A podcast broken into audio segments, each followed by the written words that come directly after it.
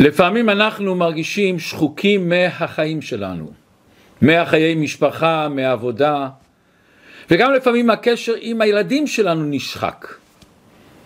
ולפעמים הפוך, יש אנשים שמרגישים המון אורות גדולים, הרבה רגשות, הרבה התלהבות, אבל הם מעופפים, הם לא מצליחים בחיים. אותו דבר גם בעבודת השם. לפעמים אנחנו מתפללים, עושים מצוות, אבל בתוך תוכנו מרגישים שזה קשר טכני בלבד. זה לא קשר פנימי. ליהדות אנחנו לא מרגישים את הקשר. מה הסוד פה? איך עובדים על זה? אז בואו נראה בפרשת השבוע. בפרשת השבוע אומרת התורה שהקדוש ברוך הוא אומר לבצלאל בן אורי בן חור שהוא צריך לבנות את המשכן. מה הוא אומר לו? כאשר ציווה השם את משה. מה זה כאשר ציווה השם את משה? אומר רש"י, לא כתוב אשר ציווה אותו משה, למה כתוב כאשר ציווה השם את משה? אלא הוא עשה דברים שמשה אפילו לא אמר לו. למה? משה רבינו ציווה לבצלאל לעשות תחילה את, את הכלים של המשכן ואחר כך את המשכן. אמר לו בצלאל משה רבינו, משה רבינו, מנהג העולם לעשות תחילה בית ואחרי זה משימים כלים בתוכו. אמר לו משה וואו, כך באמת שמעתי מפי הקדוש ברוך הוא. אומר לו משה, אתה בצלאל בצל כל היית?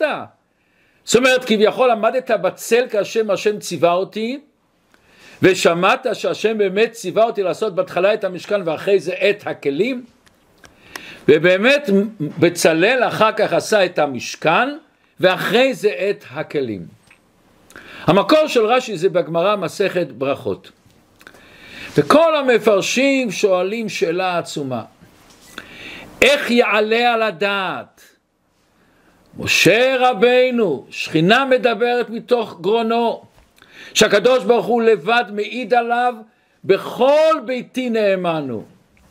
ילך ויהפוך את הסדר שהקדוש ברוך הוא אומר לו, אשר אומר לו בהתחלה עשה לי משכן, ארון וכלים, והוא אומר לבצלאל עשה לי ארון וכלים ומשכן. איך זה מתאים? בעלי התוספות במסכת ברכות שם במקום שואלים שאלה גם יותר גדולה. אנחנו אומרים שלך אמור לבצלאל עשה לי משכן, ארון וכלים. אבל בפרשת תרומה הקדוש ברוך הוא מקדים בציווי למשה על עשיית המשכן, הוא מקדים את עשיית הכלים לפני עשיית המשכן. מכיוון שכתוב בהתחלה השם מצווה אותו לעשות ארון, בשמות פרק כ"י, ועשו, ארון עצי שיטים. אחר כך השם מצווה לו ועשית שולחן עצי שיטים. אחר כך השם אומר לו לעשות מנורה ועשית מנורה זהב טהור. ורק אחר כך הקדוש ברוך הוא אומר לו ואת המשכן תעשה עשר ראיות. אז רואים שבפרשת תרומה השם כן אמר לו בהתחלה תעשה את המשכן ואחרי זה כלים. למה אומרים שהקדוש ברוך הוא אמר למשה בפרשה אחר כך תעשה בהתחלה את הכלים ואחרי זה את המשכן. יש ספר מעניין מאוד בשם עיון יעקב לרבנו יעקב ריישר. הוא נולד בשנת 1661 למספרם בפראג, משפחה רבנית חשובה מאוד, ואחרי זה הוא עבר לעיר מצ, ושם הוא כיהן כרב ועבד הקהילה. והוא מסביר דבר מעניין מאוד. הגמרא במסכת מנחות דף כ"ט אומרת שירד מן השמיים ארון של אש, שולחן של אש, מנורה של אש, וראה משה את הצורה שלהם, את הדמות שלהם, ועשה כמותם. והגמרא מסבירה ככה, וזה הפסוק אומר, ועשה כתבניתם אשר אתה מראה בהר. אבל יש דבר מאוד מעניין בגמרא שמה. אומרת הגמרא, איזה דברים ירדו מן השמיים? רק הכלים האלו. המשכן לא ירד. המשכן כתוב, משה עשה מלמטה. למה הכלים כן צריכים לרדת מן השמיים, לרדת כלים של אש, ומשה עושה אותם כדוגמתם ואת המשכן לא? הוא מסביר בעיון יעקב דבר מעניין מאוד. הזוהר אומר בפרשת תהומה, משכנת המשכן לא תקימו לא קם לעילה עד יתקם משכנה לטאטה. אנחנו יודעים שיש משכן של מעלה ומשכן של מטה. המשכן שלמעלה לא הוקם עד שנברא המשכן של מטה. מסביר לפי זה נפלא. הוא אומר, למה הגמרא אומרת שהמשכן לא ירד בצורה של אש מן השמיים, כמו ששאלנו, כמו שאר הכלים? אבל לפי הזוהר מובן מאוד, את המשכן הקדוש ברוך הוא לא עשה בשמיים עד שלא הקים אותו משה למטה למטה. זה מה שאנחנו אומרים, דווקא המטה פועל על הלמעלה. ומאחר שלא היה משכן למעלה, אי אפשר לומר שהמשכן ירד. לכן הוא עשה את המשכן פה, ואחר כך נברא המשכן שלמטה. יוצא לפי זה את הביאור נפלא. כלי המשכן נוצרו למעלה. הרי זה מה שאנחנו אומרים, שהכלי המשכן ירדו למטה ומשה ראה אותם ועשה כדמותם פה למטה. זאת אומרת שלמטה היה כלי המשכן, הארון, השולחן, המנורה, בצורה של אש, והם ירדו למטה, ומשה עושה אותם בתבניתם. אבל המשכן לא נבנה למעלה, המשכן נבנה למטה ואחר כך למעלה. עכשיו מובן נפלא. בפרשת תרומה שהקדוש ברוך הוא מדבר על הקמת הכלים למעלה בשמיים, שם השם מקדים את עשיית הכלים לעשיית המשכן. למה? מכיוון שבהתחלה הוא ברא את הכלים והמשכן הוא ברא אחר כך מכיוון שהמשכן של מעלה לא היה בכלל אז הוא מקדים את עשיית הכלים לעשיית המשכן באו הכלים מלמעלה, הוא עשה אותם המשכן הוא עשה אותו פה למטה ואז נהיה למעלה. לכן בפרשת תרומת השם מקדים את הכלים אל המשכן. פרשת כי תשא מדובר שהשם ציווה לעשות את המשכן למטה. כאן השם אומר לבצלאל תעשה את המשכן וכליו למטה. הקדוש ברוך הוא אומר לו תעשה משכן ואת הכלים. לכן מובן מה גרם למשה לומר תחילה לבצלאל עשה אהרון וכלים ומשכן. כי הוא שמע את זה מהקדוש ברוך הוא בפרשת תרומה, כפי שהיה משכן למעלה. ומשכן למעלה היה בהתחלה הכלים ואחרי זה. לכן הוא אומר עשה אהרון וכלים ואחרי זה משכן. אבל בצלאל שהיה צריך לעשות את המשכן של מטה, הוא צריך להקדים את המשכן לכלים, והסכים עמו משה רבנו. מכיוון שאם אתה לא בונה משכן למטה, אין את המשכן למעלה. וכך הוא נצטווה בפרשת כי תישא. אבל בואו קצת נראה את העומק של הדברים. כל דבר בתורה יש לו מסר עצום ונפלא אלינו. מדוע באמת במשכן של מעלה הקדים הקדוש ברוך הוא את עשיית הכלים לעשיית המשכן?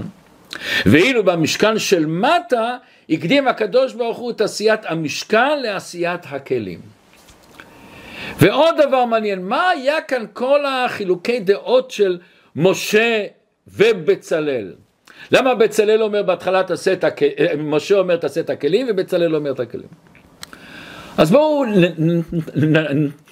נוכל להקדים ביור נפלא של המדרש של רבי זאב וולף איינורן, הוא עשה פירוש על המדרש.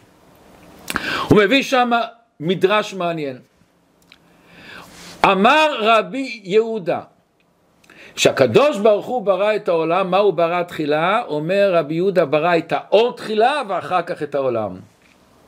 והוא הסביר למה. למשל למלך שביקש לבנות פלטין ארמון מפואר, והיה מקום אפל חושך, מה הוא עשה? הוא הדליק נרות, שם פנסים, לידע איך לקבוע את האבנים, איך לעשות את האבנים האלה. לכן שהקדוש ברוך הוא לפני שהוא ברא עולם הוא ברא אור ואחרי זה הוא ברא עולם. רבי נחמיה אומר לא לא לא לא לא העולם נברא תחילה והוא מסביר משל למלך בנה את הארמון ואחרי זה ויתרו בנרות אחרי זה הוא שם בו נרות אור. וכאן באה השאלה הגדולה איך שייך מחלוקת?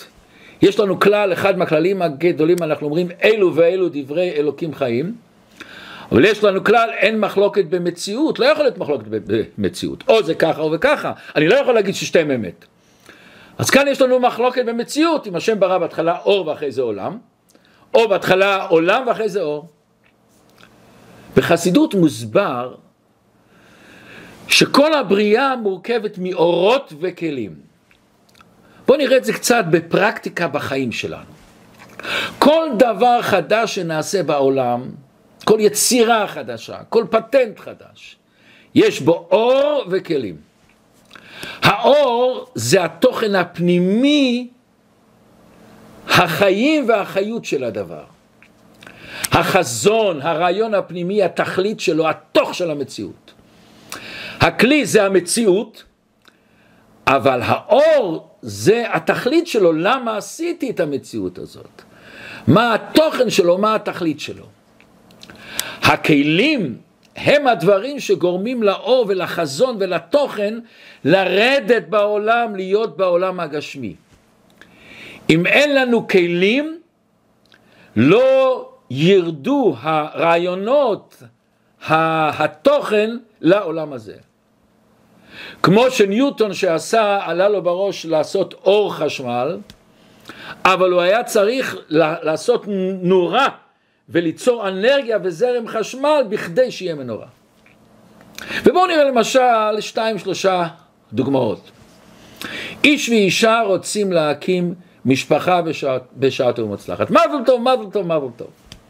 אבל לפני זה זה בשקט, לפני זה הם מתיישבים, מדברים, רוצים לראות אם יש קשר פנימי ביניהם, אם יש איזו הרגשה פנימית ביניהם.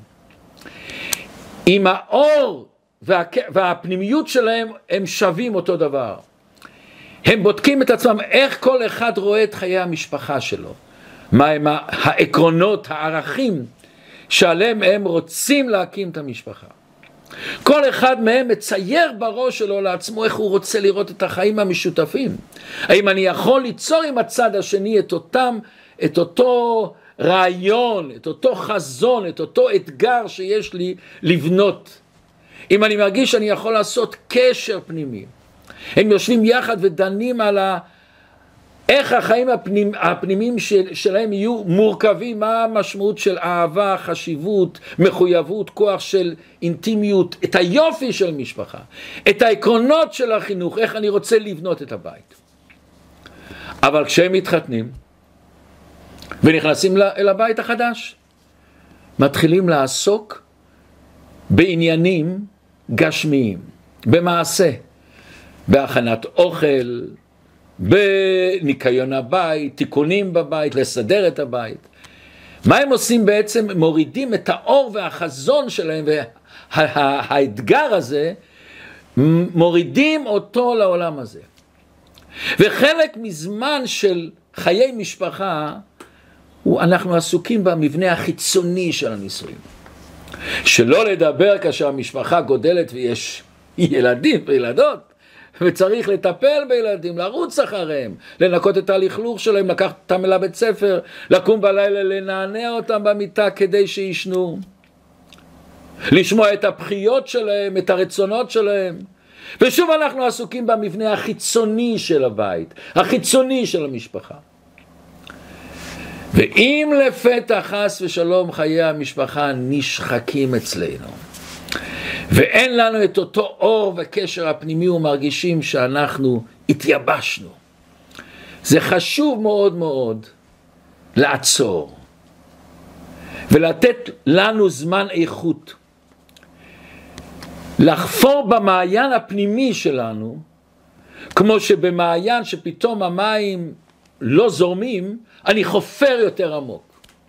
וכל אחד ואחד איתנו יש מעיינות עצומים של, של מים חיים. לחפור בנו, לגלות תוכן פנימי חדש. מים חיים חדשים, אור פנימי חדש אצלנו. ואם יש לנו כזה הרגשה שהחיים שלנו נשחקים, זה צלצול שאומר לנו, תעצור. תבדוק מה הצלצול הזה אומר לך.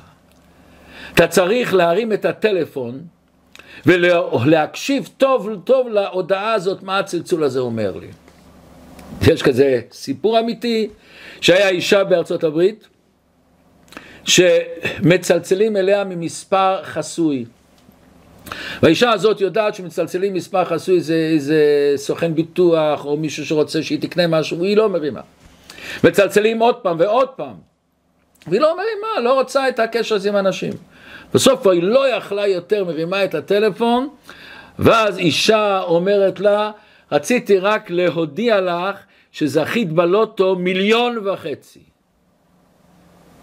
להקשיב, להקשיב לצלצול. אז גם אנחנו, אם מצלצל לנו הפעמון, אבל אנחנו, נראה לנו שאנחנו מאבדים את הקשר הפנימי עם הילדים שלנו. כיוון שאנחנו עסוקים כל כך בדברים טכניים, בפעיות של פרנסה וכולי וכולי, ונראה לנו שאנחנו מאבדים את הקשר עם הילדים. אנחנו עסוקים להכין להם אוכל, לתת להם כסף, לקחת אותם לרופא, אבל אנחנו עסוקים רק בכלים ולא באורות, לא בתוכן הפנימי, לא באהבה, בקשר הפנימי שלנו. כמה פעמים אמרנו להם שאני אוהב אותם, אבל אני אומר את זה ברגש, לא סתם אני אוהב אותך. כמה פעמים אני ישבתי, התבוננתי לחפש את הטוב שבהם. לדבר על זה, לעשות כל מיני דברים שמעוררים את הקשר הפנימי שיש לנו איתם.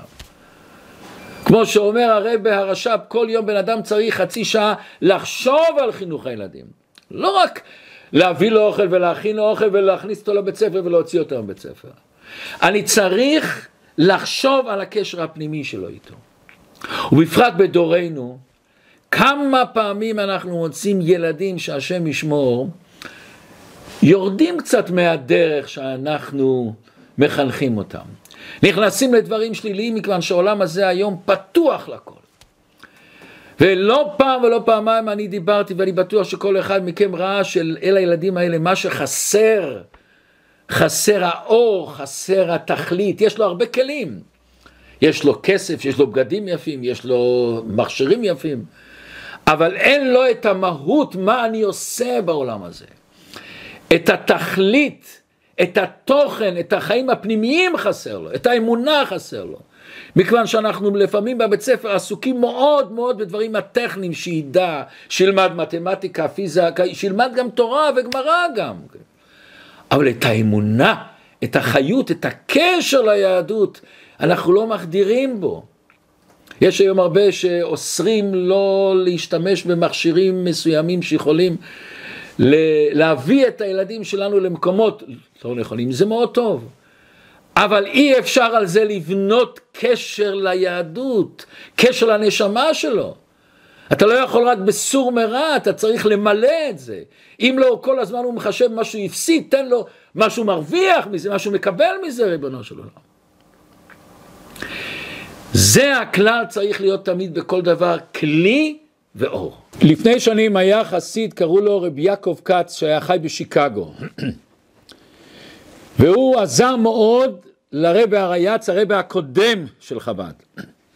ולכן הרבה מאוד קירב אותו, והוא היה סוחר רציני מאוד, והוא תמיד התייעץ עם הרבה על עסקים. פעם אחת הוא נכנס לרבה ואומר, יש לו הצעה נפלאה לעשות עסק נפלא. וכמעט הצעה שבטוח הרווח, אין סיכוי כמעט להפסדים. אבל הרבי אמר לו לא, אל תעשה את זה. הוא בא בחזרה לשיקגו, אמר לשותפים שלו, והם שוב שכנעו לו, הורידו שחור על גבי לבן, רק רווח ברור. הוא נסע בחזרה ושוב שאל את הרבה, ורבי אמר לו לא. לבסוף הוא לא עמד בפיתוי וניגש לעסקה והפסיד שם הרבה הרבה כסף. יצא בשן ועין. לאחרי זמן קצר הוא נכנס שוב לרבה והיה שתיקה, דממה, שתיקה רועמת.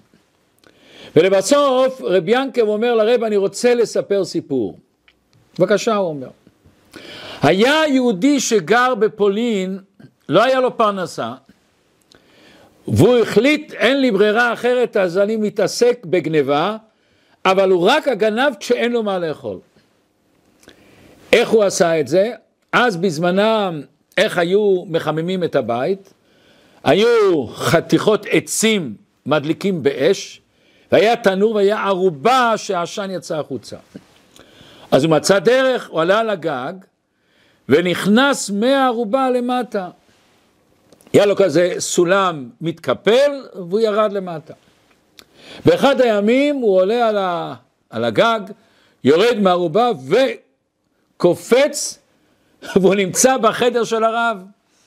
הרב בשתיים בלילה עוד לומד תורה, גמרות על השולחן והוא פתאום נופל. הרב מרים את העיניים ורואה את הגנב, שואל אותו, כן, מה אתה עושה פה, מה אתה מחפש? אז הוא אומר, יש לי שאלה לרב, וי קריכטמן ארויס, איך יוצאים מכאן החוצה? ואז רב ינקב אומר לרבה, רבה ויק ריך מן הרויס, איך יוצאים, איך יוצאים מהבור הזה, מהחור הזה שנפלתי.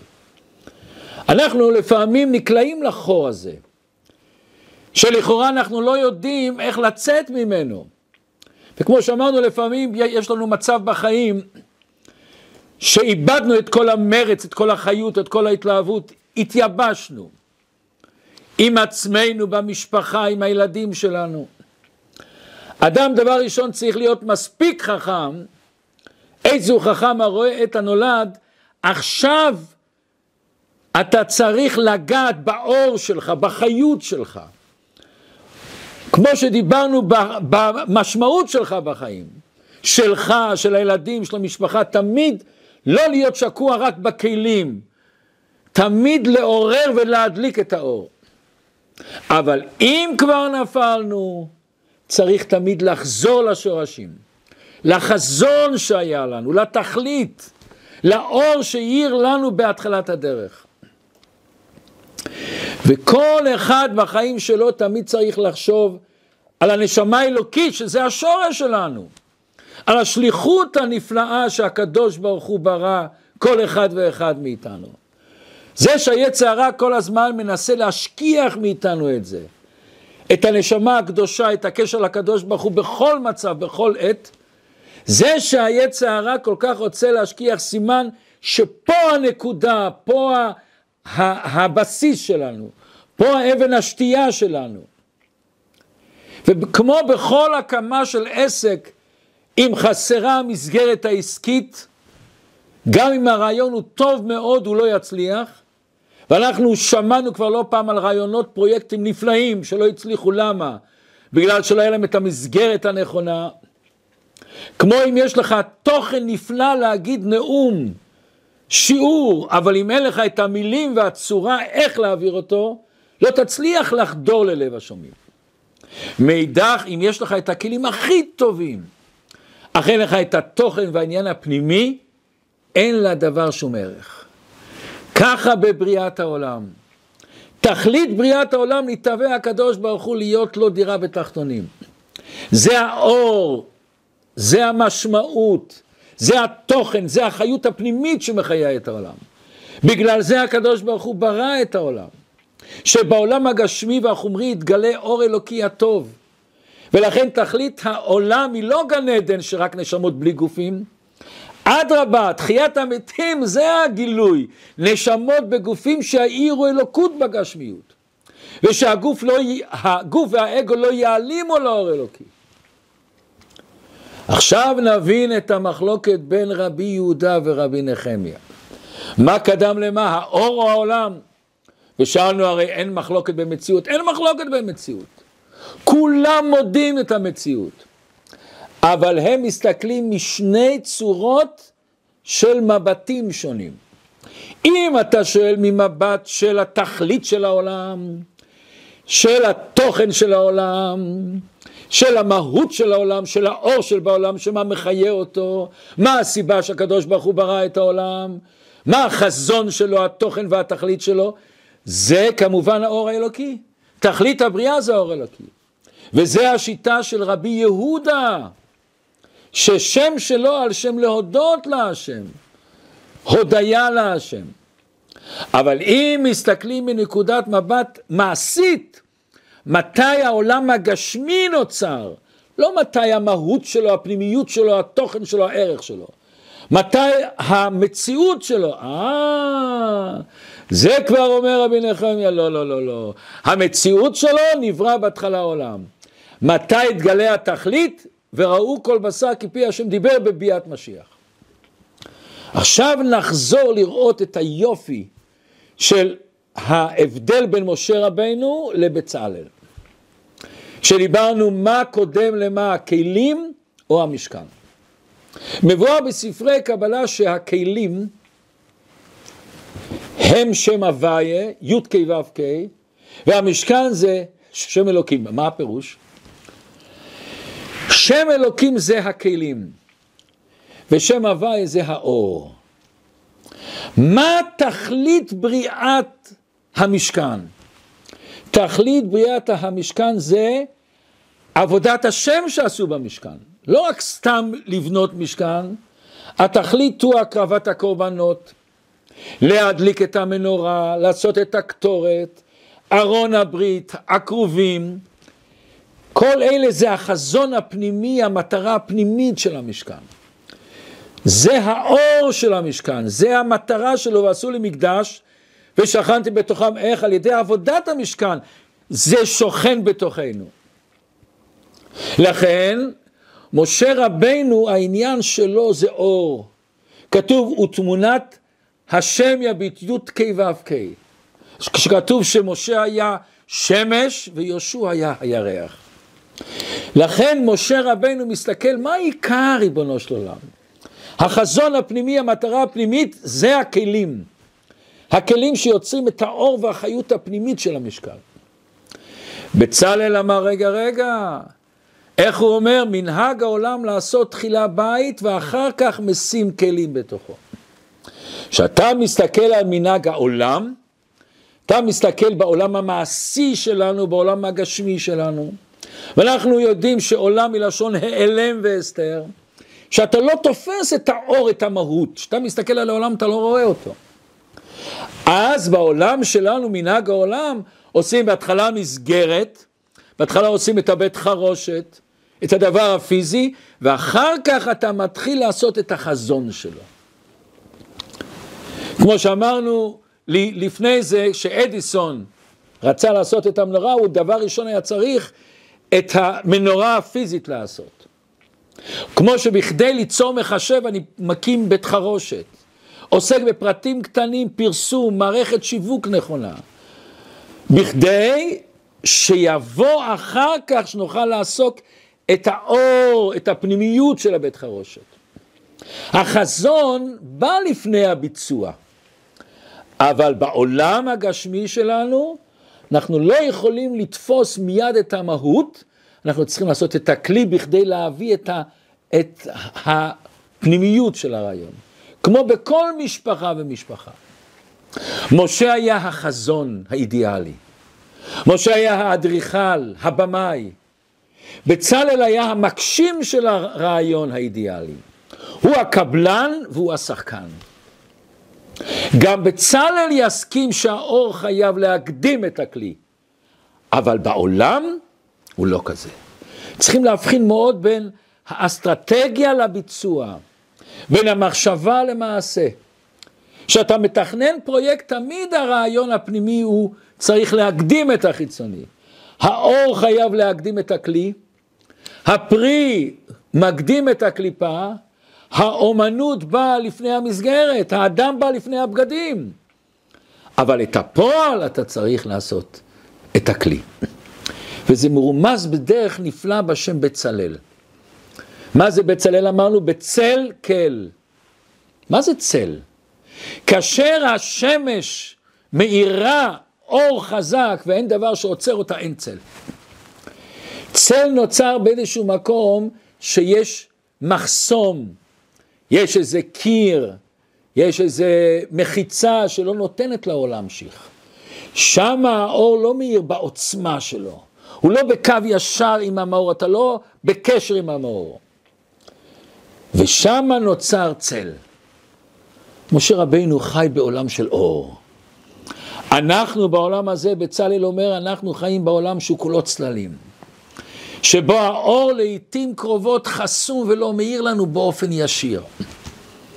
כמו שאמרנו, עולם בשם העלם הוא לא מאיר, בצמצום הוא מאיר, בהסתר הוא מאיר. לכן משה רבנו שהוא במדרגה של אור רואה את המשכן בפנימיותו, את הפנימיות, את הכלים. בצלאל, הוא מסתכל מנקודת מבט של העולם. צריך לבנות את העולם. בכינוס השלוחים פעם התיישבנו בהתוועדות. הלבבות נפתחו. ואחד מהשלוחים ככה, כמו שאומרים, שפך את הלב שלו, שפך את הלב שלו. הוא אומר שאני יצאתי לשליחות, באתי למקום, לא היה שום דבר, לא בית כנסת, לא, שום דבר לא היה שם. ואני באתי להפיץ תורה ויהדות, להפיץ אור, להפיץ שמחה לאנשים. הלכתי מבית לבית, אספתי אנשים, עשיתי שיעורים, חוגי בית. היה לי המון קשר עם אנשים, קשר נפשי, קשר רגשי. היינו כך, לאט לאט יצרנו חבירה שגדלה וצמחה. אבל כשהדברים התרחבו, אנשים אומרים לנו, אתה צריך להקים בית חב"ד. מגדל אור. ופתאום אני מוצא את עצמי 18 שעות ביממה, באישורים של בנייה בתח... בתשתיות, בדברים טכניים, בתוכניות, בגיוס כספים, בניהול, איך נכנסתי לזה? ופעמים אני מוצא את עצמי בתור אינסטולטור, חשמלאי, מהנדס, לפעמים שף, לפעמים מעצב, מתכנן מסיבות, לפעמים אני צריך לנקות את הלכלוך אחרי המסיבה, כשאין לי מישהו אחר. לפעמים אני שואל את עצמי, מה אני עושה פה? למה? למה אני צריך להתעסק ב, ב, ב, בעניינים הגשמיים האלה? ואז דיברנו איתו על בצלאל. בצלאל בצל כל, הוא עסק בכלים. הוא עסק במשכן, לא במהות, לא בעצם הכלים של בית המקדש. אבל אם אתה לא מוכן להתמודד עם המבנה הזה, אתה מגרש את עצמך מההזדמנות לגשת לאור אלוקי. אם אתה רוצה לקרב יהודים בפורמט גדול יותר, אתה צריך להתעסק גם בעניינים גשמיים. ואחרי שתבנה אם ירצה השם את הבית חב"ד שלך, את הבית כנסת שלך, פתאום תראה איזה אור, איזה שפע יורד. אף פעם אסור לנו להתייאש. כיוון שתמיד אנחנו חיים בעולם, והגדלות שלנו להכניס אלוקות בתוך העולם. להכניס את האור בצל. זה הסיפור של החיים של כל אחד ואחד מאיתנו. שהשם ייתן שבקרוב ממש נזכה לגילוי המשיח, ומלאה הארץ דעה את השם כמים לים מכסים.